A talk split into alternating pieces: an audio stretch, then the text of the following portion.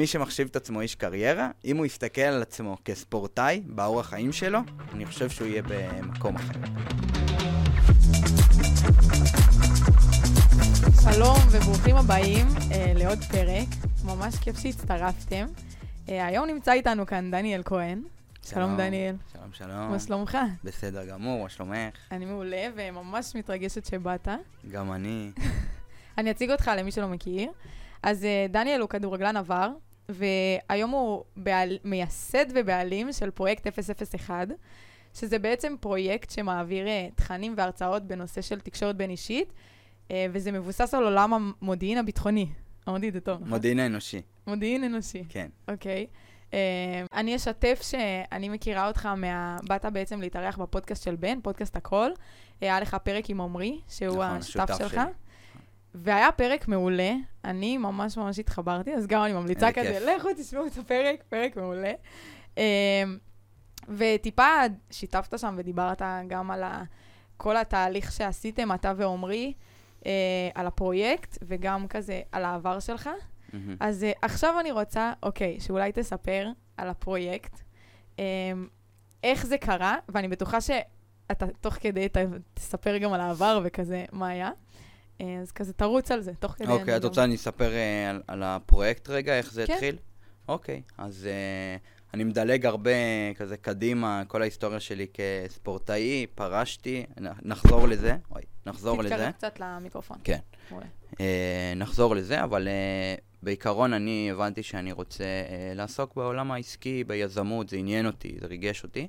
אה, ואני, ב, כמו שסיפרתי גם בפודקאסט של בן, מה שעשיתי, לא היה לי אף אחד מהסביבה שלי שהוא התעסק בעולם העסקי. זאת אומרת, אף אחד לא, לא היה לי הורים שהם אה, אה, בעלי עסקים או מישהו מהמשפחה, אף אחד. אז מה בעצם גרם לך אבל להימשך לעולם הזה? בעיקר כי אני כל חיי מחפש uh, לממש את הפוטנציאל שלי, אוקיי. וראיתי שכשהבנתי שספורטאי וכדורגלן ב, ב, בפריימר ליג באנגליה אני לא הולך להיות, אז לפחות העולם העסקי זה כן מקום שאני רוצה לממש את הפוטנציאל שלי. אה, זה, זה מה שנקרא, אחרי הספורט, זה אמרתי, טוב, לשם אני הולך. אז, אה, אז כן, אז זה המקום שאמרתי, אוקיי, שם אני אוכל לפרוט, שם אני אוכל אה, להגיע למקומות אה, מאוד מעניינים. אה, ו... אבל לא הייתה לי סביבה, כמו שאמרתי לך, אה, והחלטתי לעשות מעשה. ובעצם הקמתי קהילה. בעצם פתחתי קבוצת פייסבוק שקוראים לה יזמתי, וכל המטרה של הקהילה זה להביא אנשים כמוני, שרוצים uh, להתפתח בעולם העסקי, ביזמות, אבל אין להם סביבה. ובעצם לבנות את הסביבה ביחד. וואי, זה מדהים. וממש התחלתי uh, לפרסם את זה, ואנשים, והקבוצה מ-0 הגיעה ל-50 איש, ול-100 איש, ול-200 איש, ול-300 איש. ובהתחלה רק uh, העליתי שם כל מיני תכנים ש... קראתי ספ... איזה ספר מסוים וכתבתי תובנות מהספר. וואו. כל מיני דברים כאלה.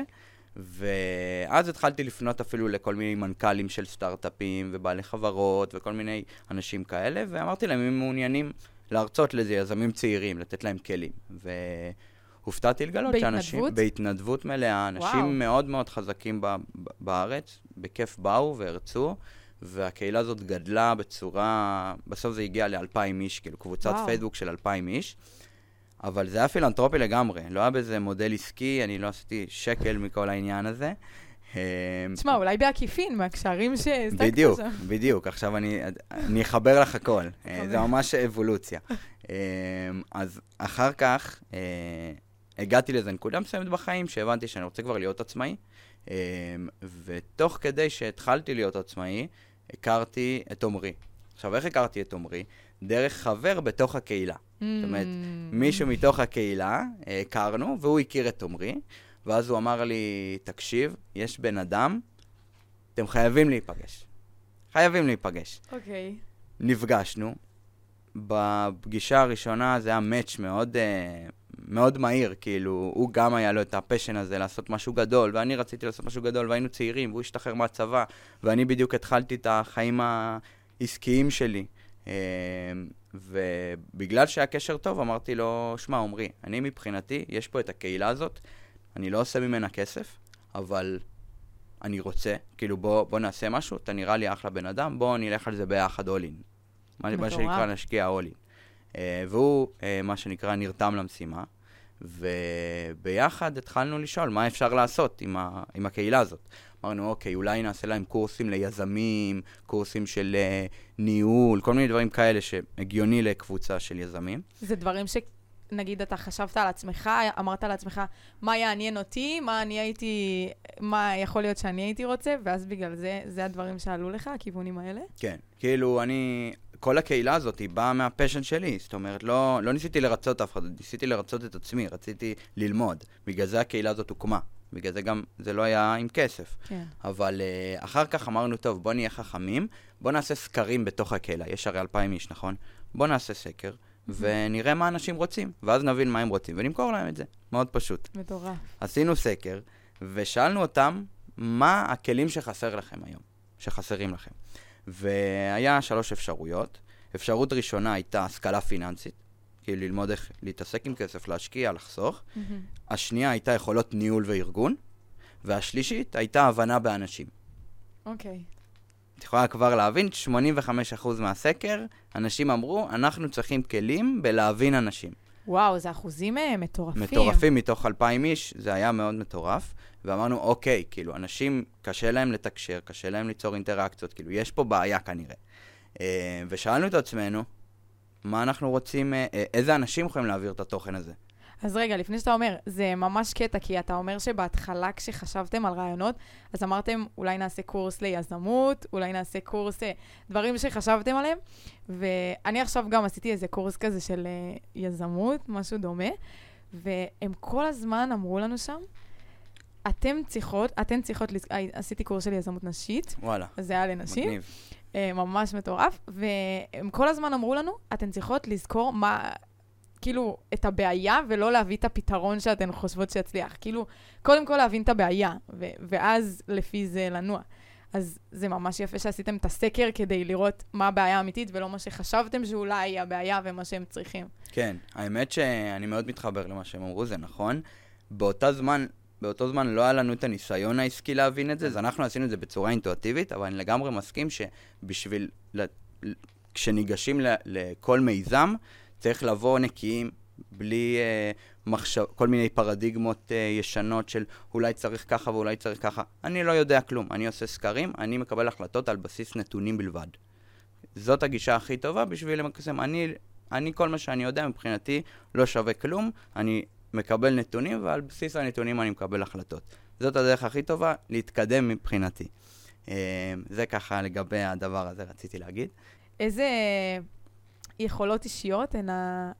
של תקשורת בין אישית, הן בעצם היכולות החשובות שכרגע, כאילו שבן אדם שיש לו אותם יכול uh, להתמודד טוב יותר בעולם, אני אגיד את זה ככה. אה, שאלה רחבה, כאילו גדולה. אה, אני חושב שקודם כל, בשביל אה, יכולות תקשורת ובשביל להשפיע על בן אדם, גם אנחנו מלמדים את זה בקורסים שלנו, שקודם כל, אנחנו מחלקים את כל ההכשרות שלנו במי אני ואז מי מולי. זאת אומרת, okay. אוקיי. בשביל להשפיע נכון, אני קודם כל צריך להכיר את עצמי. את סל התכונות שלי, את החולשות שלי, את החוזקות שלי, במה אני טוב, במה אני לא טוב. ולדעת לנהל את עצמי, לנהל את המחשבות שלי, אה, לדעת אה, להתנהל בכל מיני סיטואציות. אני חושב שלפני שאני בא להשפיע על בן אדם, אני צריך לדעת להשפיע על עצמי. איך אני משפיע על עצמי?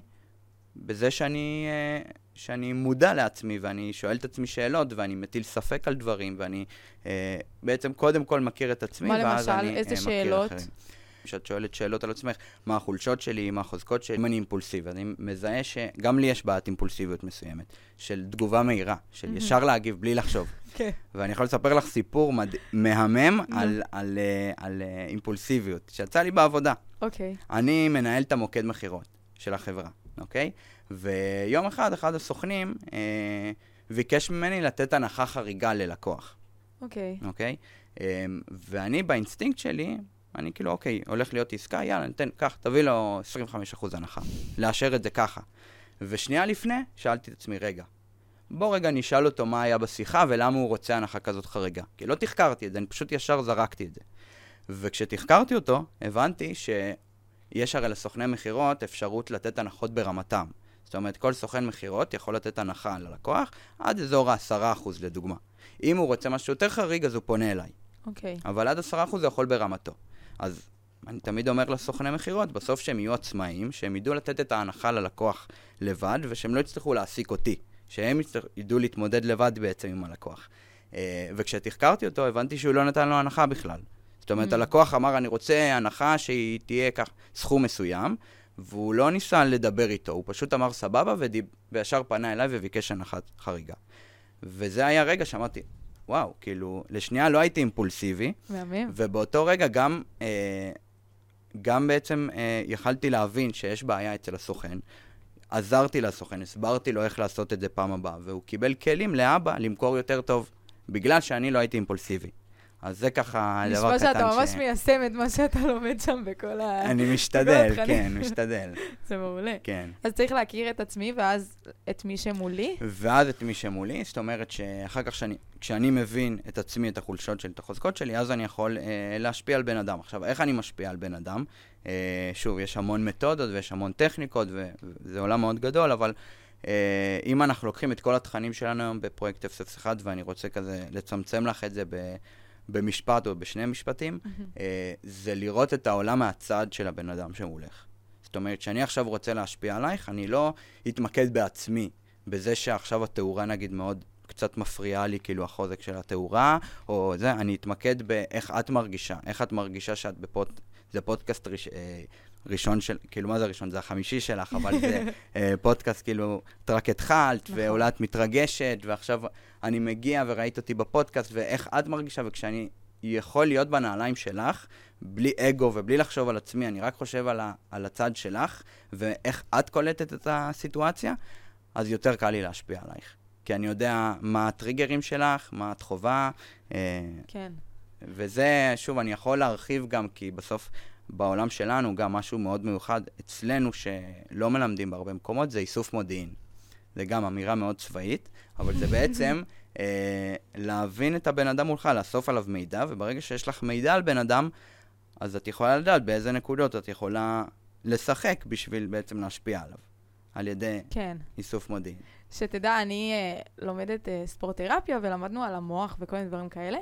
אז uh, יש לנו את העצבים של התנועה, uh, המוטוריים בעצם, מהמם. וכדי שהעצב המוטורי יעביר פעולה, הוא מקבל גירויים מכל כך הרבה הרבה דברים, כאילו יש לו גירוי של אור, גירוי של קול, גירוי של צבע, גירוי של תחושה, ממש הרבה, ורק אז הוא מחליט איך הפעולה תתבצע. וזה קצת כמו שאמרת, אנחנו כאילו מקבלים מלא מלא מלא גירויים, ואז עושים את הפעולה, יודעים כאילו להחליט מה, איך הבן אדם, או מה לעשות, או כן, זהו, כאלה. כאילו רוב האנשים הם, אה, תמונה מ... את, יש איזה גירוי, ואת מגיבה ישר. נכון. ואני חושב שהגדולה של בן אדם זה לא להגיב ישר.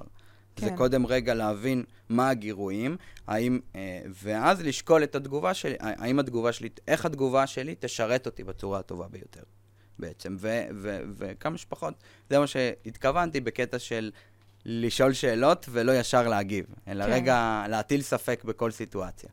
אני חושבת שגם זו אסטרטגיה, מה שאמרת על לשים את עצמי בנעליים של אחרים, זו אסטרטגיה שהיא ממש טובה גם לי כלפי עצמי, אה, להיות בן אדם יותר רגוע.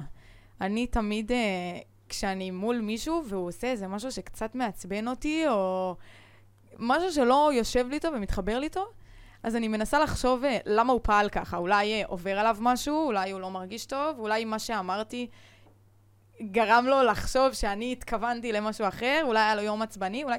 בדיוק כמו שאמרת, ואני חושבת שזה גם עוזר לי להיות רגועה, מעבר ל- לשכנע אותך, אלא לא לחשוב שהכל נגדי וכל העולם אה, להיות קורבנית וכזה, למה הוא עושה ככה, למה הוא מגיב, כאילו, מה נראה לו? אז אני, חושבת שזה אני, גם... אה, אני מסכים איתך לגמרי, זה גם משהו שאנחנו אומרים תמיד, שברגע שאת מבינה בן אדם, קשה לך לכעוס עליו. כי אין לך מה לכעוס, את מבינה כבר את הסיבה ותוצאה, את מבינה כאילו לא, איך, למה הוא מתנהג, מה הטריגרים שגרמו לו, אז כאילו אין לך מה לכעוס, כאילו זה המצב כרגע. כן. וכן, זה מייצר איזושהי אה, רוגע יותר, פחות להתעצבן על אנשים. כן. נכון. יש לי שאלה, יש איזה מיומנויות ספציפיות שתקשורת בין אישית מורכבת מהן? נגיד, לא יודעת, יכולת דיבור, יכולת הקשבה, דברים... אה, זה מורכב הרבה, ואני חושב שזה גם עולם טיפה פרוץ. אה, כי היום, נכון, יש נגיד NLP, שזה תחום מסוים שיש לו, אה, ל-NLP יש קטגוריות ויש שמות לכל דבר, אבל יש גם היום, את יודעת, יש היום כל מיני מנטורים שצומחים מהיוטיוב ונותנים כל מיני עצות של השפעה ושכנוע וכאלה. אז כאילו, לתת לך איזה משהו ספציפי, אני לא יודע לתת לך. אני יכול להגיד לך בעולם התקשורת, כאילו, לא הבנתי בדיוק את השאלה, כי את יודעת, יש לך uh, את עולם השפת גוף, ויש לך את עולם העברת מסרים, איך אני מעביר את המסר שלי בצורה נכונה ומותאמת אישית. זאת אומרת, uh, אם אני רוצה להעביר לך מסר ואני רוצה להעביר לאור מסר, mm-hmm. אני אעביר בצורות שונות, כנראה. Uh, לפי גיל, לפי... תחושה לפי סיטואציה, לפי איפה אני נמצא, לפי איפה הבן אדם נמצא, זאת אומרת, יש המון המון מתודות, אה, ויש גם המון, אה, נגיד, יש סגנונות תקשורת של אנשים שאת יכולה לזהות. יש אנשים שהם יותר ויזואליים, אז כשאני אעביר להם מסר, אני ארצה לעשות את זה בצורה יותר ויזואלית. אה, mm. או שיש אנשים שהם יותר שמיעתיים, זאת אומרת שאני אספר להם סיפור, או שאני אגיד להם את הדעה שלי, שלי אז אני, אגיד, אני אשתמש במילים כמו נשמע לי ש. מעניין. וכשאני מדבר עם אנשים שהם ויזואליים, אז נראה לי ש.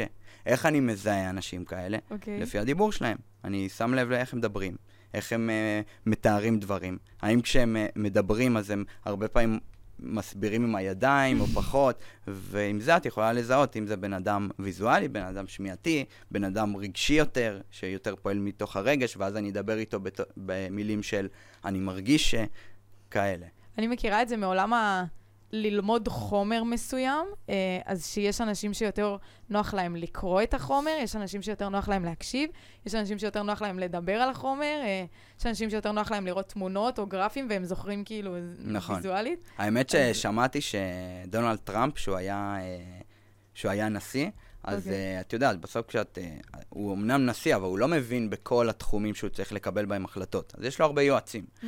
אז אני הבנתי שהוא הבין שהוא בן אדם ויזואלי, והוא אמר ליועצים שלו, כשאתם רוצים להעביר לי איזה הסבר מסוים, תעשו לי את זה בסרטון אנימציה. וואו. ו- וממש היו מייצרים לו סרטוני אנימציה, ואז ככה הוא מקבל החלטות. זה מטורף. גם מבין יותר נכון ככה. איך, כן. איך אתה לומד את עצמך להבין מה יותר נוח לך, מה...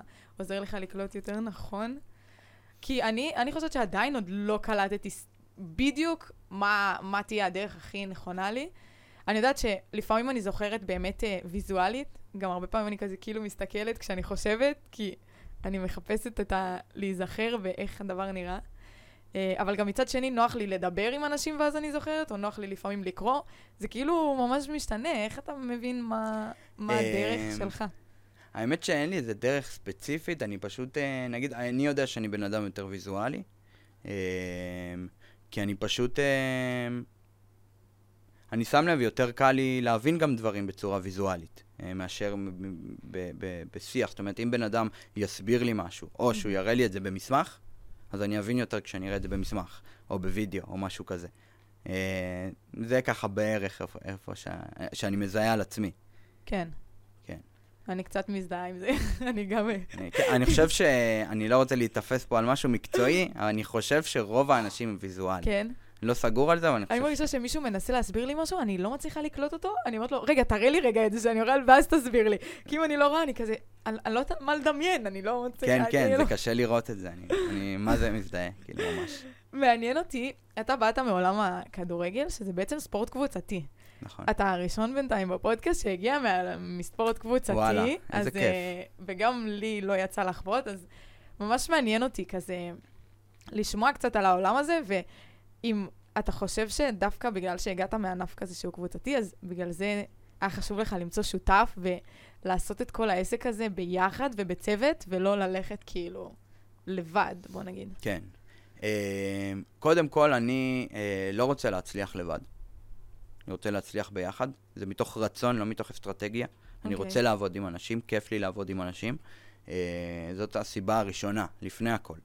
Uh, אחר כך אני יכול להגיד שכן, יכול להיות שדברים שבאו מהכדורגל, של עבודה בצוות, שאתה רגיל שהמאמן uh, לפני משחק, אז הוא מסביר שיוסי יהיה בצד ימין ואבי יהיה בצד שמאל, ותעבדו ככה, ויש לזה הרבה בנפיט שיכול להיות שגם לקחתי משם. אני חושב שבעיקר זה, זה כן, זה דברים כאלה. אתה מרגיש שהעסק שלכם מתנהל כמו איזה קבוצת ספורט כזה? כמו סיירת מטכ"ל, יותר קרוב. כן? כן, אצלנו, אה, קודם כל, כל בן אדם שנכנס, הוא נכנס למשפחה.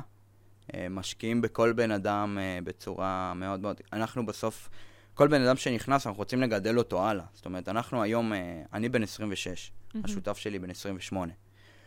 אנחנו, יש, היום אנחנו הקמנו את 001, 01 תרוץ, אה, תרוץ עוד הרבה, ויכול להיות שמתישהו, עוד שלוש שנים, עוד חמש שנים, אנחנו נמכור את החברה ונתקדם הלאה. מהמם. ועוד נעשה עוד מיזם, משהו אחר. אבל אנחנו רוצים לאסוף איתנו צוות שימשיך קדימה איתנו. אז בעצם כל בן אדם היום, נגיד, סוכני מכירות שמגיעים אלינו, אנחנו משקיעים בהם את הנשמה בחניכה, בהשקעה, בללמד אותם מה זה סטנדרט גבוה, מה זה לעבוד, ב, אה, לעבוד בסטנדרט ודברים כאלה, בשביל שהם, שהם בסוף יוכלו להיות מנהלים, יוכלו להוביל פרויקטים, ושיהיו כצוות יותר גדול. כי בסוף, אה, גם בן אדם עכשיו שהוא מקים חברה, אה, כל חברה שהיא, יכול להיות שהחברה תפשוט רגל, אבל אם בנית לך צוות טוב, אז, אז מחר בבוקר תעשה משהו אחר עם הצוות הזה. אבל הצוות זה, זה הנכס יותר גדול מהחברה עצמה. כן, זו הסתכלות ממש יפה. ארז היה פה באחד הפרקים הקודמים, והוא סיפר שהמנכ"ל שהוא עבד תחתיו, הוא המייסד, או לא יודעת, נראה לי מנכ"ל, אז uh, הוא, גר, הוא לקח עוזרת אישית והפך אותה למנהלת או סמנכ"לית או משהו כזה, ו, ואז ארז נכנס להיות העוזרת האישית שלו, אוי. והוא גם הפך להיות סמנכ"ל, כאילו, ב, בעסק, וזה מטורף. כאילו, איך הוא בונה את האנשים, וכאילו, מריץ אותם זה למעלה, חשוב, זה ממש זה, יפה. זה חשוב. בלי זה אי אפשר להקים חברה.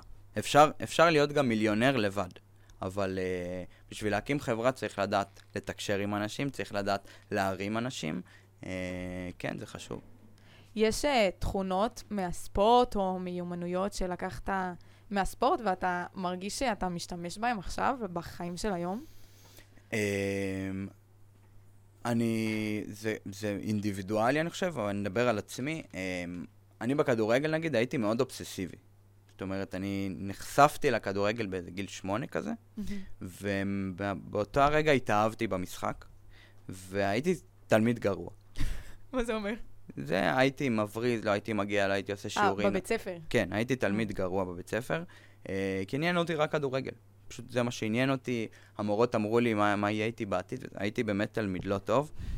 אחרי זה, אם תרצה אני ארחיב, אני נשרתי בכיתה י' מבית ספר. וואו. אה, כן, אין לי תעודת בגרות, אין לי 12 12 שנות לימוד, השלמתי בצבא, כי קיבלתי איזה צ'ופר, אז השלמתי את זה בשביל עצמי, בגדול, אבל כאילו גם... אה, יש קטע כזה שכל הזמן צוחקים על כדורגלנים שהם... אה, שמעי, אה, לא. שמעי, כשאתה כדורגלן טוב, ואתה רואה שכאילו הולכת להיות לך, כן, אם אתה כדורגלן טוב, אתה, אתה יודע שהולכת להיות לך קריירה טובה, כאילו אתה רואה את זה. ואני אישית, שוב, יש אנשים שהם גם תלמידים טובים, כן? אה, שחקנים שהם גם תלמידים, אבל אני הייתי גם בסוף ילד, אז זה קצת חשיבה ילדותית, אבל כאילו אמרתי, טוב, מה אני צריך את הלימודים האלה? כאילו, אני הולך להיות שחקן כדורגל מפורסם, אני הולך להרוויח הרבה כסף, מה אני צריך עכשיו היסטוריה והתקופה ההלניסטית, ההלניסטית, כאילו, מה... שתדע שהמאמן שלי, אני התאמנתי אצל אורנס מג'ה, והוא מגיל צעיר אמר לי, שיר, לכולם גם, לא רק לי, הוא אמר לנו, אתם אלופים לא רק במזרון, גם מחוץ למזרון. אתם תהיו אלופים בבית ספר, ואתם תהיו אלופים עם המשפחה, ואתם תשקיעו בכל תחום בחיים, ותעשו אותו הכי טוב שאתם יכולים. הוא ממש חינך אותנו להתנהגות כזאת של ספורטאי, מדהים. אבל בכל תחום. כי הוא אמר, כאילו, מעבר לספורט, יש לך לימודים, את גם צריכה לפת... ל- להתפתח ולפתח את עצמך ו... ולהבין, ואת לא יכולה, גם כמו כזה, נראה לי אולי הוא התכוון ל- לשים את כל הביצים בסל אחד, כאילו לא רצה שנשים הכל על הג'ודו, ואז כשנפרוס אז uh, נהיה חסרי קול כזה. כן, אני חושב שזו מחשבה, זו תפיסה יפה מאוד. אמ, אני אישית הייתי קצת, זה, אני, היום אני מסתכל על זה, זה, הייתי, זה חשיבה קצת ילדותית, אבל אני שמתי את כל הביצים שלי בכדורגל, כן. והייתי אובססיבי בצורה מאוד מאוד אה, זה, ואני אגיד לך יותר מזה, כשפרשתי, זה, זה חלק מהתכונות האופי שלי, שאני קצת קיצוני, נטשתי את הכדורגל בכל, אה, בכל דרך אפשרית. הפסקתי לראות משחקים, הפסקתי לשחק כדורגל, לא עניין אותי לדבר על כדורגל, פשוט ניתקתי את זה מהחיים שלי לגמרי, ואמרתי כל הזמן שהשקעתי עכשיו בכדורגל, אני פשוט מעביר את זה לעולם היזמות, ואני לא מתעסק בכדורגל, כי אם אני לא הולך להיות כדורגלן, אני לא רוצה לעסוק בזה בכלל. אבל למ, למה זה... למה עשיתי את זה? כן. אז... אה, מרגיש שזה איזה משהו נפשי כזה זה שקשה לך... משהו נפשי שפתרתי אותו לאחרונה. כן? כן. כי אה, גם לי קצת קשה עכשיו לצפות בתחרויות בדיוק. ולעשות דברים, כי אני גם מרגישה ש... אני צריכה רגע זה, להתאושש זה מזה. כן, אה, זה צובט בלב. זה צובט, בדיוק. אז זה, זה הצביטה בעיקר, אני לא יכולתי לראות משחקים, כי זה... לא יודע, זה ביאס אותי לראות את זה כצופה.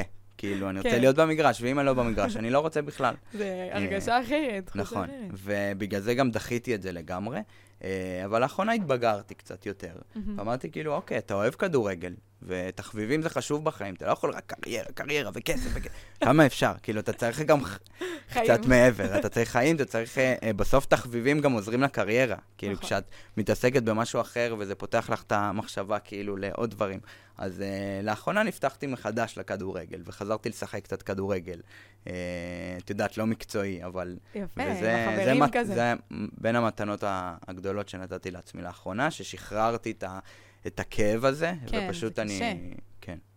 גם אה, אומרים שתמיד צריך למצוא כזה מה מבדל אותך, נגיד בעסקים, כזה מה מבדל אותי, במה אני שונה. ולא מזמן שמעתי הרצאה שהן אמרו, תיזכרו בכל החלקים בחיים שלכם, כל דברים שאתם עושים, וזה בעצם דברים שיכולים לבדל אתכם. אם נגיד את ספורטאית ולמדת אה, ספורטרפיה ועשית קורס של עולם העסקים, אז כשאת ספורטרפיסטית, מה מבדל אותך משאר הספורטרפיסטים? שוואלה, גם היית ספורטאית, ושלמדת את עולם העסקים, ואת כאילו מכניסה את הכל, ו... וכאילו כל החלקים האלה בחיים, גם תחביבים, זה דברים שיכולים לבדל אותנו, ואנחנו יכולים לקחת את התחביב הזה ואיכשהו להשיק אותו לתחום שלנו ולייצר איזה משהו הוא כאילו, שונה. הוא כאילו חלק, מה, הוא חלק מהסל אה, אה, תכונות שלך, או אופי שלך בסוף. זה חלק ממך, וזה מה שמייחד אותך בעצם. כן. אולי אה, תצטרפו בתור אה, 001 לליגות למקומות עבודה. יש... אה, אה, אולי ניתן אה, ספונסר. וכזה, אולי בעתיד. תשחקו, זה יהיה לא, מגניב אנחנו ב- שהמנכ"לים אה, אה, יבטאו את הכדור. תראי, אה, אני לא אתפלא אם את תראי אה, בשנים הקרובות את 001 כספונסר בכל מיני מקומות. כן? כן. מטורף. טוב, אז עכשיו אנחנו נחזור קצת לתחום הספורט. אני אשמח שתספר כזה, דיברת על הפציעה, על הפרישה שלך, אמ, ומקודם סיפרת לי שזה נבע בגלל פציעה, נכון? נכון. אז אה, תספר כזה קצת מה היה לך ולמה גם החלטת לפרוש בסופו של דבר. אוקיי, אז uh, כמו שאמרתי, אני התחלתי את, ה, את הכדורגל uh, בגיל שמונה, ומאז נהייתי אובססיבי. Um, ו... מה זה אומר אובססיבי, אגב? אובססיבי זאת אומרת שאני לא משקיע בשום דבר בחיים שלי חוץ מבכדורגל. אני קם בבוקר, הכדור היה לי ברגליים כל הזמן, קמתי מהמיטה, הלכתי לשתות מים עם הכדור, חזרתי עם הכדור, הייתי עם הכדור כל הזמן. uh, בגלל זה היה לי גם אחלה טכניקה ואחלה שליטה בדשא. Uh, אז הייתי ממש אובססיבי לדבר הזה, uh, והגעתי ל... ל... היה לי פרישה לפני הפציעה, okay. אוקיי. uh, בגיל 13-14. פרשתי לאיזה שנה, היה לי איזה משבר כזה קטן של אוקיי. uh, uh, יותר הסחות דעת, הסחות דעת, כאילו בסוף כשאת צעירה עוד בת 13-14, אין לך את החוסן הנפשי, את ההבנה, כן. uh, את הבגרות של מה זה לתחזק קריירה של ספורטאי, את לא מבינה עדיין מה זה. אני חושבת אה, שזה גיל שהרבה הרבה ספורטאים פורשים, כי זה בעצם המעבר מהבית ספר יסודי לבית ספר, לחטיבת ביניים. לחטיבה, ואז פתאום פתאום יש הרבה כבר... חברים ומפגשים, ו... אה, איך קוראים לזה? תנועות נוער, ואתה מרגיש שאתה לא בלופ, כאילו, אתה מפספס איזה משהו. נכון, ושם אני חושב שחשוב מאוד סביבה. אה, אני אישית, לא היה לי, כאילו, המשפחה שלי לא תמכה בצורה של, נגיד במשחקים של יום שבת, ההורים שלי לא הסיעו אותי לשם בכלל. הייתי ב- נוסע עם המאמן וזה, כאילו, ההורים שלי פחות אה, תמכו בי כל כך בעניין הזה. אז זה מאוד קשה בתור ילד, שאין לך את היכולות להתמודד עם אה, כל מיני קשיים, זה היה קשה. ואני בגיל 14, היה לי איזו פרישה של שנה. שכן, פשוט היה לי הסחות דעת. הסחות דעת של חטיבה, ואת יודעת, זה כבר אה, זה, ופתאום אה, מפגשים חברתיים, ויציאות פתאום. אה, ו- בנים, בנות. בנים, בנות, כל העניין הזה. אה, היה לי איזה פרישה של שנה, ואז אמרתי, רגע, מה אני עושה? וחזרתי. אוקיי. חזרתי אה, והמשכתי עוד שנתיים, הייתי שחקן בהפועל עכו, הייתי בהפועל חיפה, היה לי תקופה במכבי חיפה. אה, ובגיל 17 נפצעתי בגב. אה, בעצם יום אחד אה, פשוט קמתי בבוקר אחרי משחק, ולא יכלתי ללכת. ברמה שהיה לי כאב גב רציני מאוד.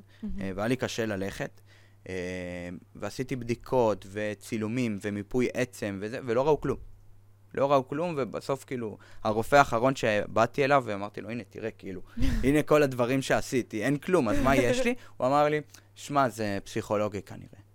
אמ, אבל מה שבאתי להגיד זה שצריך הרבה חוסן נפשי בשביל להתמודד עם פציעות, אה, ואם אתה צעיר ואין לך עדיין את הבגרות להתמודד נפשית עם פציעות, אז אתה צריך את הסביבה הטובה, אה, הורים, משפחה, מאמנים, אנשים מקצועיים שידעו לטפל לך בבעיה. היום כשאני מסתכל על ספורטאים בני 35-40, זה, זה מרשים מאוד שהם שומרים על על גוף בריא, והם עדיין יכולים כאילו כן, אה, לתחזק. כל הטניסאים זה... האלה שהם בני 40, פדרר ונדל כן, וזה, וואו, זה מטורף. לא מזמן ראיתי, אה, אה, יש את אה, זלטן אברהימוביץ', אה, שחקן כדורגל, בן 41. וואו. והבן אדם מפלצת, הוא העלה סרטון שהוא מתאמן בים, קושר לעצמו איזה סלע לגוף ודופק ספרינטים, כאילו, וזה המון משמעת עצמית. תחשבי, עד גיל כזה, כן. לשמור על, על אורח חיים של ספורטאי זה לא פשוט, זה תזונה, זה לשמור על תזונה בריאה, זה לשמור על uh, סדרת אימונים, אתה צריך להיות כשיר למשחק. נכון. בשביל להיות כשיר למשחק אתה צריך כל הזמן להתאמן, וכל הזמן לחשוב מה אתה אוכל וכמה קלוריות, ואיך זה, איז, מה אני מכניס לגוף שנותן לי באמת אנרגיות ולא... אוכל פח זבל של הזבל, שלא אה, לא יודע, אה, המבורגרים וכאלה, וזה לחיות איזו תקופה מאוד ארוכה, ובגלל זה זה דורש הרבה משמעת עצמית, ובגלל זה אמרתי בהתחלה, אני לא יודע אם זה היה מה... לפני שהקלטנו או לא, אבל uh, אמרתי בהתחלה שאם כל בן אדם שהוא איש קריירה, הוא, הוא מחשיב את עצמו איש קריירה בכל תחום,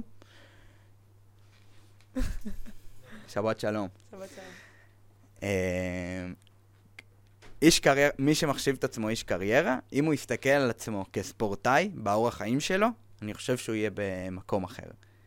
כי גם, נגיד, היום אני מסתכל על עצמי בתור יזם, אה, שאני מנהל חברה, mm-hmm. ואני צריך כל בוקר לקום ולראות את האנשים שלי ולוודא שדברים קורים, ולהוביל דברים ולהשפיע על אנשים, וכאילו, מהבוקר עד הערב לפעמים, וזה גם קושי נפשי לפעמים, ואתה צריך לנהל אה, במקביל לשמור על קשר עם ההורים, ולנהל את הזוגיות, ו, ולשמור על הבריאות שלך גם, ו, כי, ואתה רוצה להספיק גם מקום לתחביבים, ויש פה הרבה, הרבה דברים כאילו שאתה צריך לשים לב אליהם, וזה לפעמים גורר הרבה לחץ, וזה דורש ממך הרבה, אבל אם אתה תשמור על התזונה שלך כמו שצריך, ותעשה ספורט, ותשמור על, אה, על, על הגוף שלך ועל התזונה שלך, אז גם הנפש שלך תהיה יותר חזקה ותוכל להתמודד עם המון דברים. בגלל זה אני מסתכל, כל איש עסקים, יזם או איש קריירה, להסתכל על עצמו כספורטאי, זה משהו שיעזור לו. אני ממש, אה, מה שנקרא, לקחתי את זה לעצמי לאחרונה. אהבתי את הגישה הזאת, היא ממש כן. יפה. אני, אני מבחינתי שומר את עצמי למשחק כדורגל כל הזמן. כמה שאני יכול, כן, אני נופל לפעמים בלילה ואוכל שוקולד, כן? זה קורה, אבל... בסדר, זה אה, לא נופל, כשזה פעם במותר, והחלטת נכון. שאתה רוצה... כן, אבל אל תשכחי, אני בן אדם קיצוני, אני כאילו, אין שוקולד, אז אין שוקולד. לא, זה לא טוב. אני כן, ממש לא, מנסה לאזן בשנים האחרונות. אני גם מנסה, גם השותף שלי, עמרי לפעמים אומר לי שאני כאילו, או שאני פה, או שאני פה, והוא אומר לי, אני צריך כאילו שתהיה איתי איפשהו באמצע, זה לא שחור או לבן. אה, אבל זה משהו שאני עובד על זה. אני חושב שהקיצוניות שלי היא גם אה, משהו שעזרה לי להצליח בחיים. אה, כי פשוט, גם כשהקמנו את F01, זה לא שרוב ה... מה זה רוב האנשים שאני הכרתי לפחות, זה, אני הכרתי אנשים שאומרים, טוב, אני אקים עסק, ואם הוא לא יצליח, אז אני אעשה תואר. או שאני אעשה את זה, אבל אני אשמור למקרה... מכינים פלן בי. בדיוק. אבל אני כאילו אמרתי, אני רוצה להיות יזם, וזה מה שאני הולך לעשות. או שאני הולך להיות עני מרוד, או שאני הולך להיות mother fucker. או שזה יצליח, או שזה יצליח, כאילו. או שזה יצליח, או שאני אכשל. אין לי בעיה, אבל אני הולך כאילו, אני עושה את הפעולה הזאת בשביל להצליח, אני לא עושה את הפעולה בשביל אולי להצליח. אז אם אני בא בגישה של להצליח, אז אני לא צריך אה, לחשוב כאילו על אה, מה יקרה אם. כן. אבל זו חשיבה קיצונית, היא לא בטוח חכמה, אבל היא, היא, היא יכולה גם לעזור. היום אני כבר הגעתי לאיזה גיל מסוים שאני כבר מתחיל ללמוד לאזן את זה, ולנהל את זה. עמרי, השותף שלך, הוא מאזן אותך? הוא כזה... הוא מאזן אותי ואני מאזן אותו. אה, גם הוא יש לו את הקיצוניות שלו, כאילו, בדברים שלו. אנחנו, אנחנו שני עולמות שונים לגמרי, אני ועמרי. כאילו, עמרי זה בן אדם X, אני בן אדם Y. אה, אבל איפשהו כנראה התמונה הגדולה, או ה vision המשותף מחבר בינינו. כן. וגם מאזן, אני לומד ממנו המון דברים, הוא לומד ממני, זאת אומרת שהשותפות הזאת זה, זה, זה, זה הנכס היותר גדול מהחברה. הבאתם שמפניה למי שחיבר ביניכם? האמת ש... לגזור את הסרט, משהו. זהו, האמת שלא מזמן הוא אמר ש... הוא אמר שזאת העסקה הכי טובה שעשיתי, זה לחבר ביניכם. זה, מקום בגן עדן, לא כן. כמו כשמשדכים זוגות. כן, לגמרי. האמת שרצינו לצרף אותו לחברה. באמת? אה, כן, כן. צירפנו אותו לחברה תקופה, הוא היה איתנו תקופה, והתקדם. איזה מגניב. אבל כן. אתה מרגיש שבקריירה עכשיו שלך, של המנכ"ל ויזם, אז אתה כאילו לקחת את הספורטאי שלך ואתה כאילו משודרג פי 100, אתה כאילו ספורטאי הרבה יותר טוב. נגיד אם עכשיו היית הולך לכדורגל מחדש עם כל הידע והניסיון שיש לך, אם היית מצליח יותר, חד משמעית כן. אם היה לי היום, את, ה, את מה שיש לי היום אה, בכדורגל, אני חושב שהייתי מצליח הרבה יותר חד משמעית.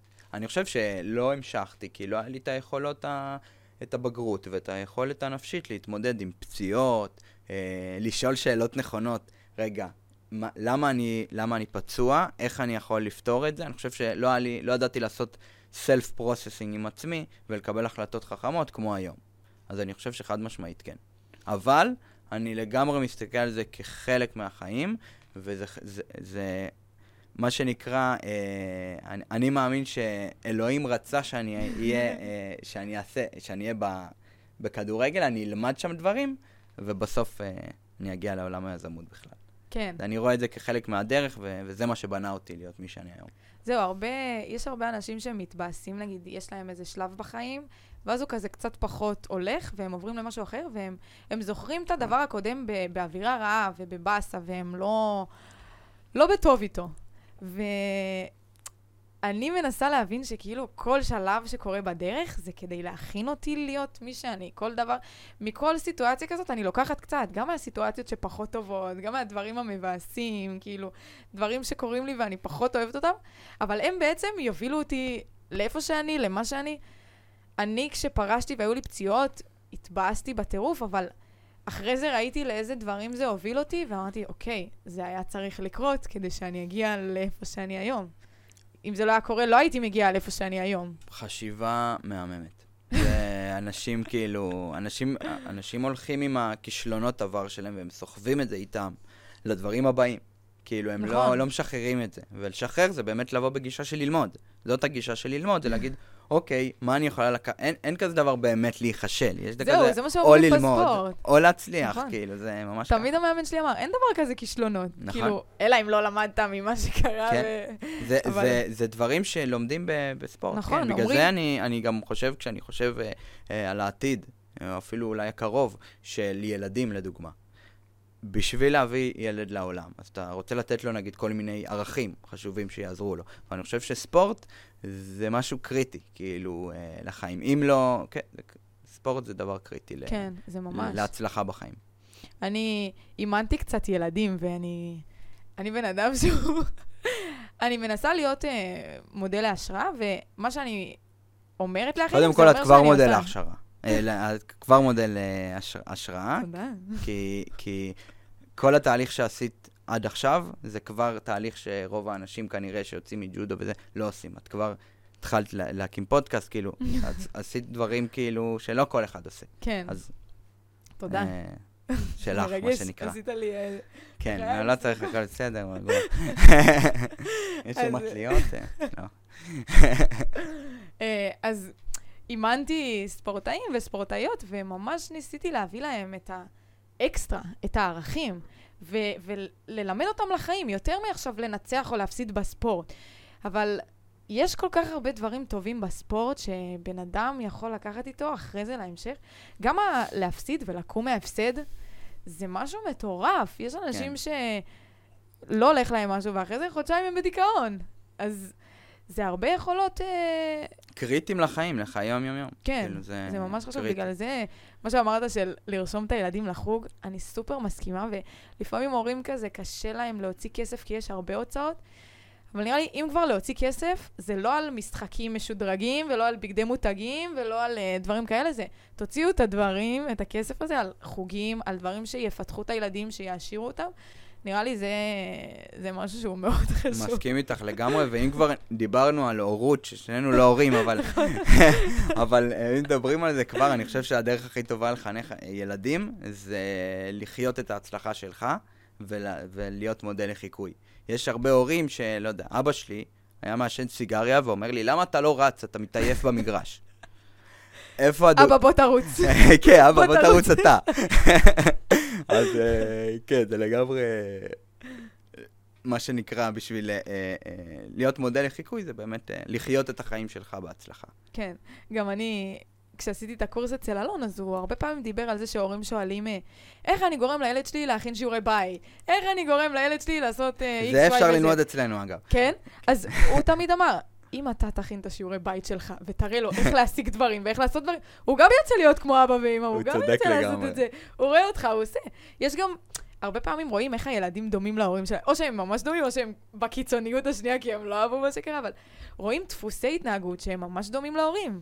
כי זה נכון. הסביבה הקרובה, זה מה שהם מכירים, גדול תחשבי גם את בתור, אה, בתור ילד, כאילו, האנשים הסמכותיים הראשונים שאת מכירה, זה ההורים שלך. אז כאילו, כל מה שההורים שלך אומרים זה כנראה נכון. אה, ואז את כאילו, מה, בסוף ההורים שלנו, הם עברו תקופת חיים, הם צברו, צברו כל מיני פרדיגמות על החיים, כל מיני מחשבות מסוימות שהן לא ב- בוודאות נכונות, נכון, ומעבירים את זה לנו. ואנחנו, בתור ילדים, זה הדבר הסמכותי היחיד שאומר לנו, אה, אה, אה, הכוס הזאת זה בשביל תה. אז אני מבין כל החיים שזה זה כוס, בשביל תה. אבל יכול להיות שעצרו את זה בשביל קפה, וזה פד- פרדיגמה של אימא שלי, לדוגמה. אה, ואני חושב שבשביל לצאת מהפרדיגמות של ההורים, צריך... אה, אה, מה שלי עזר, נגיד, זה לקרוא ספרים. כי כשקראתי ספרים, אז פתאום קראתי ספרים על, אנש, על אנשי עסקים שהגיעו uh, מאפס והקימו דברים, ו, ופתאום אמרתי, וואו, יש להם מלא דפוסי חשיבה שהביאו אותם להצלחות, אבל הם שונות משל ההורים שלי. נכון. זה לא הדברים שלימדו אותי. ואז כאילו אמרתי, רגע, אולי כל הדברים שאני כאילו היום אה, אה, בטוח שהם נכונים, הם לא בהכרח נכונים. נכון. ואז אתה מתפתח. ואגב, אני חושב שזה כל יום. גם היום, אני בוודאות יודע שיש דברים שאני חושב שהם נכונים, והם לא נכונים. ובגלל זה, אני בגישה תמיד של להטיל ספק במה שאני מאמין, ולשאול שאלות, ולבוא עם כוס ריקה, מה שנקרא. ולא להגיד, "אוי, אוקיי, אני יודע ואני מבין, ו... וואי, כן, אני... מטורפת. זה. תודה. בגלל זה גם טוב ללכת לספורט, כי ככה יש לך, חוץ מההורים, יש לך עוד דמות לסמכות שאתה לומד ממנה. נכון. אני, כשאני הייתי מאמנת, הרבה הורים היו באים אליי ואומרים לי, היו אומרים לי כזה, שיר, אני לא מצליח לגרום לילד שלי או לילדה שלי לעשות X, Y ו-Z. ואז אמרתי להם, כל פעם שיש לכם בעיה, תבואו אליי, אני אדבר איתם, ולי הם יקשיבו. כי אשכרה. הרבה פעמים ילדים מסתכלים על המאמן שלהם כמודל להערצה. ולפעמים על ההורים בגלל שהם בבית וזה, אז אה, אתה יודע, לפעמים לא רוצים להקשיב כן. להם. זהו. יש אה, מישהו ש, אה, שאני מכירה, איזה מאמן, ש... אני, אני יודעת שכל ההורים פונים אליו כדי שיגרום לילד שלהם לאכול ירקות, או משהו כזה. והוא גרם לכל הילדים לאכול ירקות, וואו. אבל מה? לילדה שלו הוא לא הצליח לגרום לאכול ירקות. זה כאילו, זה, מטורף. זה, זה, כאילו... זה מטורף, מה, מה הוא עשה? כאילו, מה זה היה? לא, פשוט כשאתה מדבר אה, בתור אה, מישהו אה, שהילד. אה, בתור, ממש אה, מחזיק ממנו, אז הוא מדבר עם הילד, הוא מסביר לו כמה זה חשוב לאכול ירקות, כמה זה יעזור לו להתחזק ויעשה אותו ספורטאי יותר טוב. אז הם מקשיבים ואוכלים. כן, אבל הילדה רואה אותו אבל- כאבא, שאחרי זה חוזר הביתה ולא יודע, שותה בירה מול זהו, האמת הטלוויזיה. שאני לא יודעת מה הקטע עם הילדים, אבל תמיד זה כן. יותר קשה לדעתי, כאילו, כן. לגרום לילדים שלך... כן, זה יותר קשה, כי אתה חי את ה... אם אתה רוצה לשדר סמכות טובה מול הילדים ושהם יאמינו לך, אז אתה חי בתפקיד 24-7, זהו, להראות שאתה זה. עומד במה שאתה אומר.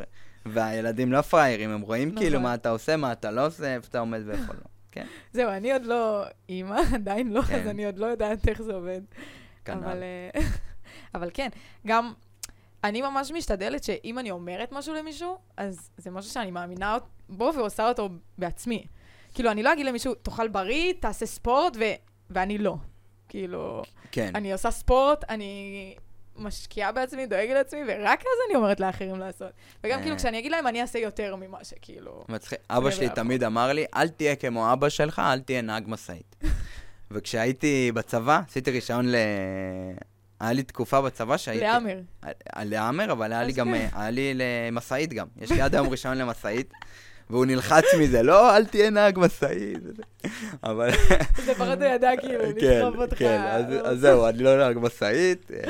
אני יודע למקרה חירום, לא יודע, יש לי רישיון של משאית, אני, מסודר בחיים, אבל...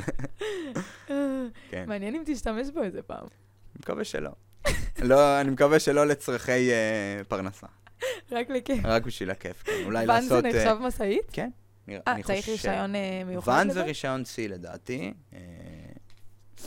אם. אני אשתמש ברישיון C שלי, זה בשביל להגשים חלום ולנסוע עם גלי לאיזה שלושה חודשים באירופה עם איזה ואן או משהו כזה, זה משהו מאוד... יואו, מגניב. כן, זה אחלה חלום. כן.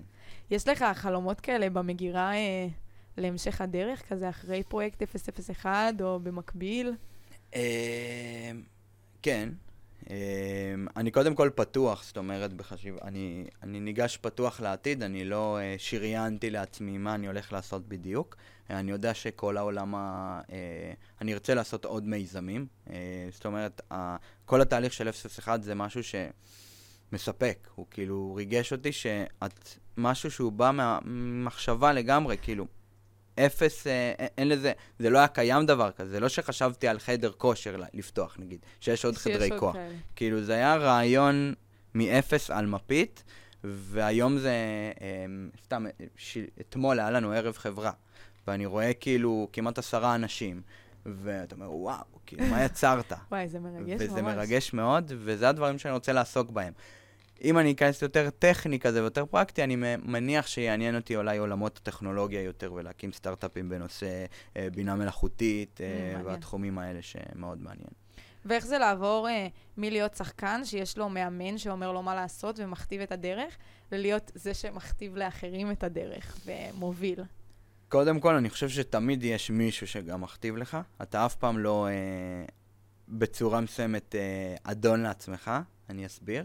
אה, ברור שמן הסתם, היום אני גם מוביל אנשים ואני אומר להם מה לעשות, אבל אה, אה, כמו שיש אמרה כזאת שאומרת כאילו, אוקיי, אם אני הבוס, אז הלקוחות שלי, הלקוחות שלי הם הבוסים שלי, כי אני בסוף עושה מה שהלקוחות שלי רוצים. נכון. אם הלקוחות שלי רוצים דבר כזה, אז אני אעשה את מה שצריך בשביל שהם יהיו מרוצים. אז אני תמיד, אה, יש לי איזה בוס מסוים. אה, אבל, אה, ואגב, גם בכדורגל, לי תקופה שהייתי קפטן. Mm, ואז שאני קפטן, יש לי את הסרט, אז אני סוג של אחראי במגרש. נכון, ומוביל. אני מוביל אותם ואני אומר להם מה לעשות, אז כן היה לי קצת את, ה, את החוויה הזאת, אבל באופן כללי אני יכול להגיד ש... כן, אה, אה, המעבר הזה של אה, פתאום להיות שחקן כדורגל, שבסוף זה קצת, זה פחות דברים של ניהול ו- ולדבר מול קהל ולהשפיע, זה יותר כאילו בסוף להיות שחקן טוב, לרוץ מהר, להיות עם כושר, אה, לדעת לבעוט כמו שצריך, כאילו זה ההתעסקות, אה, ואני הייתי- הייתי ילד מאוד מופנם.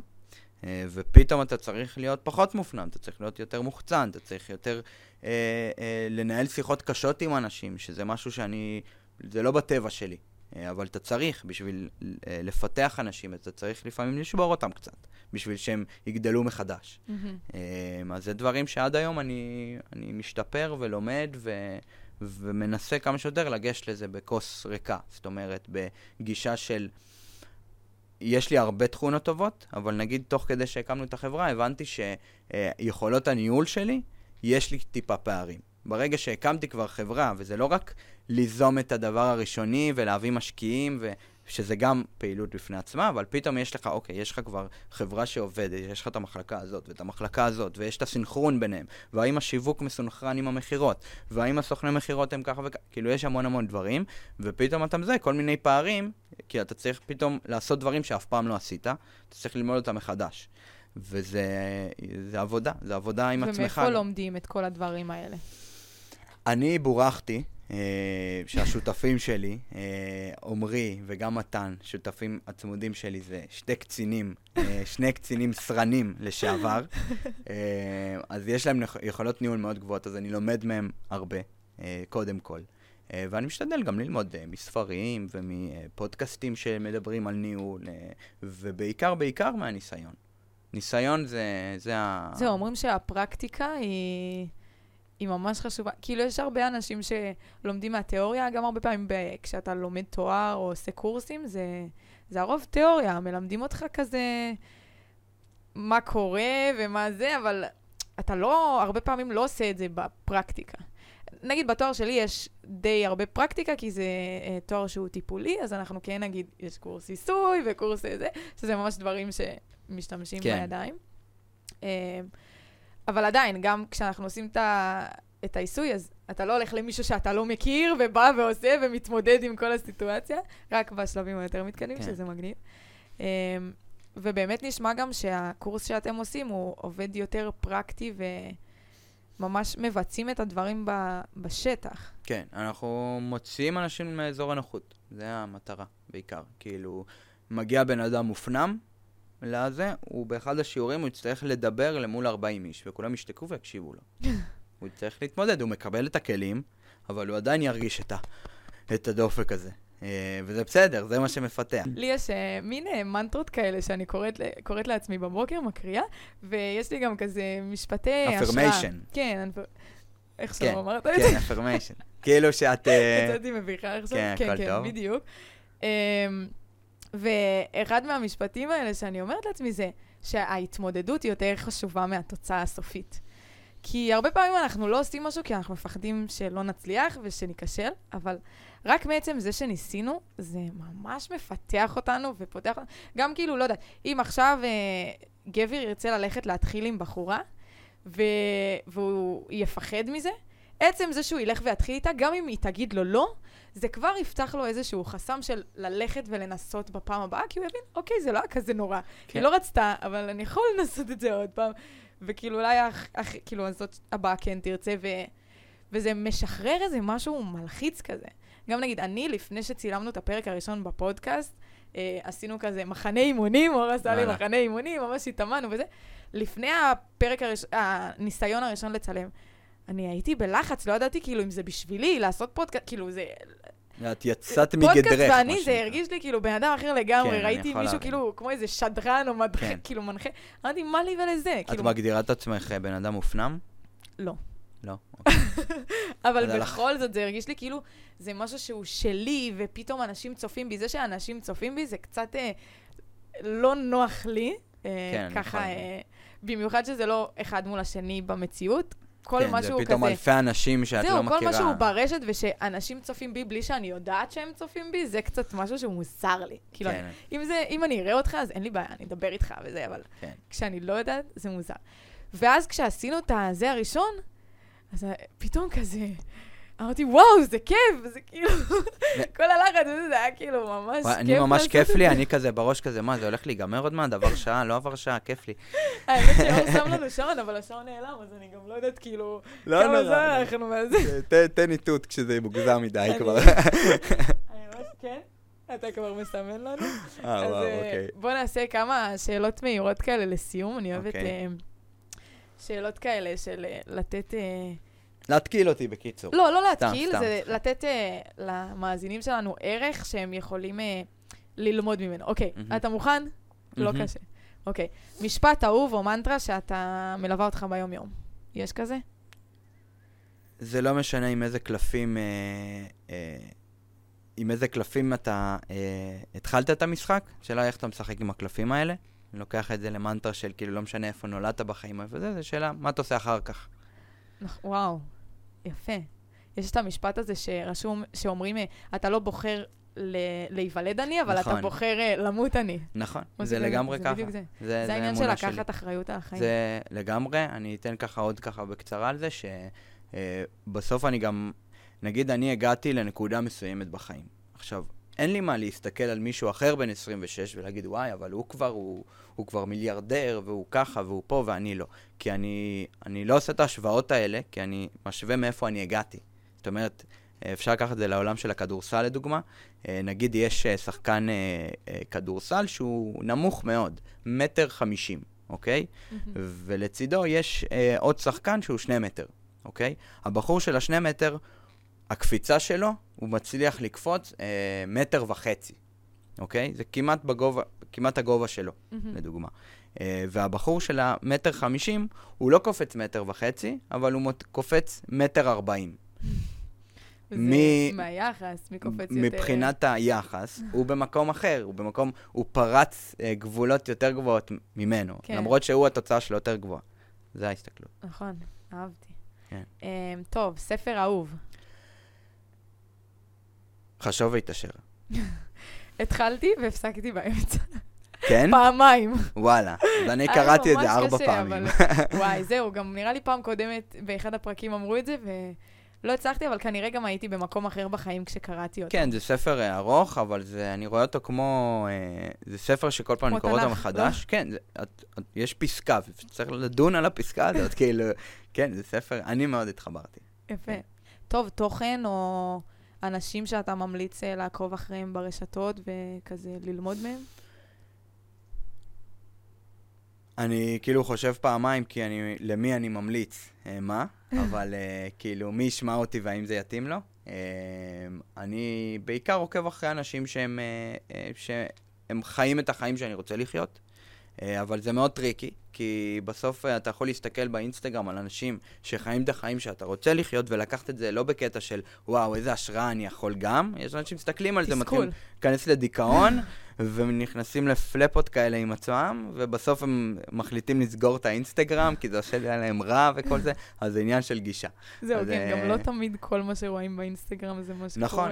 אה, ובגלל זה כאילו אני ממליץ- ממליץ לכל אחד בעצם, שלא לקחת, כאילו, אם אינסטגרם עושה לכם לא טוב, אז אל, אל תסתכלו, אל, אל, אל תעקבו אחרי אנשים כאלה, אבל זה לא הגישה הנכונה, הגישה הנכונה זה, זה להסתכל ולק... ולהסתכל זה בצורת אה, השראה. כן. זה... אני גם שמעתי איפשהו שמדברים על אינסטגרם ואומרים שזה... הבעיה של אינסטגרם זה לא שיתוף יתר, אלא זה שיתוף חסר. שקר. כאילו, חסר פשוט. משתפים הרבה הטוב. פעמים את הדברים הטובים, אבל לא משתפים גם את מה שלא טוב ומה שלא מצליח. אנשים, כשהם מסתכלים על מישהו אחר, אז הם לא רואים את התמונה המלאה. הם רואים רק את מה שהוא בוחר לשתף. כן. אז זה גם משהו שצריך לזכור, שזה לא התמונה המלאה, ושלכל אחד יש קשיים, ותמיד כשמסתכלים על אחרים זה כזה, אין לך כן, זה מושג תמיד מה עובר מראים את עליו. הדברים הטובים, חד נכון. משמעית, ואני חושב שאנשי תוכן טובים באמת, הם מראים את, ה... את החרא מראים גם. גם וגם וגם. כי בסוף אנשים רוצים לראות את הג'וס מאחורה, הם לא רוצים רק, כן, סבבה, אתה מוצלח, תראה לי מתי אתה בוכה, תראה לי מתי אתה... זה. זהו, זה הפך להיות הרבה יותר נפוץ בזמן האחרון. נכון, אותנטיות היום זה קריטי, כי היום יש כל כך הרבה תוכן, ואנשים מעלים כאילו בכל צורה, והאותנטיות זה מה שמנצח היום, לדעתי. כן. יש איזה מישהו שהוא מודל להשראה עבורך? בנימין נתניהו, וואו. כן. אה, איך שהוא מדבר, איך שהוא מתמודד, כאילו כל התקופה עכשיו שהוא עבר, אה, את יודעת שהוא ירד מהשלטון, וכל העניין עם השמאל, ו- ומשפטים וכל זה, ואיך כאילו אני מסתכל על בן אדם בן 70 פלוס, כאילו, אין לו בעיה כן. של כסף, אין לו, על מה אתה נלחם? והוא ממשיך להילחם, ושוב, אני לא נכנס פה לפוליטיקה לא בפודקאסט פוליטיקה. הזה, אבל אני פשוט אה, מעריך את הבן אדם, את היכולות כן. שלו, את, ה- את הנחישות שלו, את ה... זה מעורר גם נראה לי אם השראה. נוריד את הפוליטיקה ומה הוא עושה ומה הדעות שלו, לא משנה. ה- באמת האורח חיים שלו והיכולות והדברים שהוא עושה, זה דברים שהם מטורפים, ונראה לי רק מזה צריך לקחת השראה, בלי עכשיו אוהבים אותו או לא אוהבים אותו. בדיוק, אני שם את זה בצד, אני מסתכל על הבן אדם כאינדיבידואל, על הסקילים שלו, על היכולות כן. שלו, מרשים ביותר. הוא, דונלד טראמפ גם אני מאוד אוהב. כן. אה, אנשים כאלה, בעיקר מנהיגים, ו... זה קטע לראות אותם בגיל שלהם, ולראות איך אנשים בגיל הזה, כאילו, שהם בעולם שלנו נראים, וזה פשוט כאילו דברים אחרים. אתה לא מדמיין בן אדם בן 70 כמו ביבי, אתה מדמיין אותו כזה קשיש. כן, זה, זה מה שמעורר השראה גם, כאילו, זה לראות בן אדם בן 70, שהוא קם בבוקר ונותן בראש, וכאילו... נראה לי, וואו. זה שיש לו מטרה, זה כאילו נותן לו את הדרייב, ו- וכאילו כל הסביבה של האנשים, והוא כל הזמן מתפתח, זה כאילו מה שמשאיר אותו צעיר באיזשהו אופן. נכון, אני מאחל לכל אחד, כאילו, שתמיד יישאר לו איזה משהו, איזה אחריות, איזה... זה, זה מה שמחיה, לגמרי. כן. וואי, דניאל, היה לי מה זה כיף. וואי, אני גם לא לי. רוצה לעצור. גם לי, גם אני לא רוצה להפסיק, אני רוצה. פשוט נעשה שיחות בינינו, יאללה. בטלפון. יאללה. הצופים... מקסימום אה, נעשה פרק ב' ל... נעשה. המשך. היה ממש וואלה, כיף. היה ממש כיף. אני רק אגיד אה, לצופים, ממש תודה שהייתם איתנו היום בעוד פרק. אה, אם יש לכם שאלות, אתם צריכים איזו עזרה, התייעצות, בתור ספורטאים או בלי קשר, אז אתם ממש מוזמנים לשלוח לי הודעה, לפנות, נראה לי גם לדניאל. באהבה. אה, אם יש לכם כזה שאלות, גם על דברים שדיברנו בפרק, וכל מיני דברים שאנחנו יכולים לעזור. אה, אם יש מישהו שנראה לכם שיאהב את הפרק וזה יכול לעזור לו, אז תשלחו לו. אה, וזהו, נתראה בפרק הבא. יאללה.